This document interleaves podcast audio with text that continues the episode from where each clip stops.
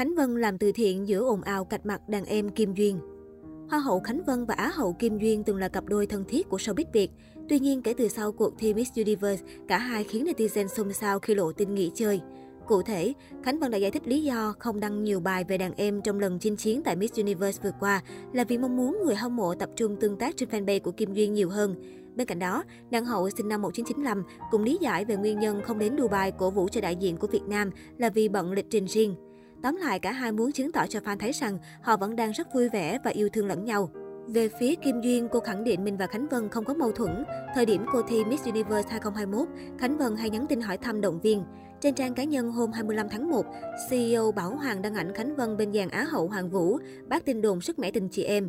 Nhà có mấy nàng tiên thôi, đội hình vẫn còn nguyên, chưa sức mẻ gì, mọi người đừng đồn tội nghiệp, anh viết.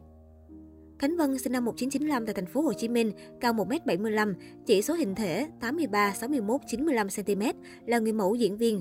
Trước khi đăng quang Hoa hậu Hoàng vũ Việt Nam 2019, cô đoạt danh hiệu Miss áo dài 2013, Á khôi Miss ngôi sao 2014, top 10 Hoa hậu Hoàng vũ Việt Nam 2015, giải bạc siêu mẫu Việt Nam 2018.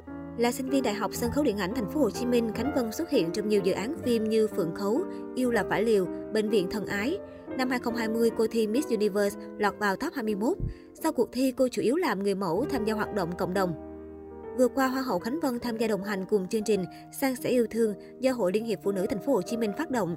Đây là hoạt động ý nghĩa nhằm kêu gọi huy động cán bộ, hội viên phụ nữ cùng các tổ chức cá nhân trong và ngoài nước phát huy tinh thần tư thân tương ái, chung tay quyên góp ủng hộ các phần quà hỗ trợ an sinh xã hội cho phụ nữ trẻ em tại Thành phố Hồ Chí Minh đang gặp khó khăn trong cuộc sống.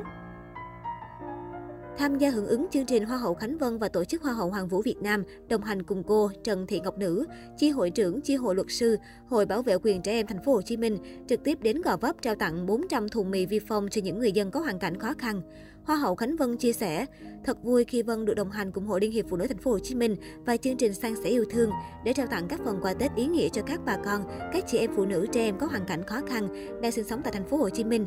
Hy vọng mọi người sẽ có một cái Tết thật sum vầy ấm no hạnh phúc.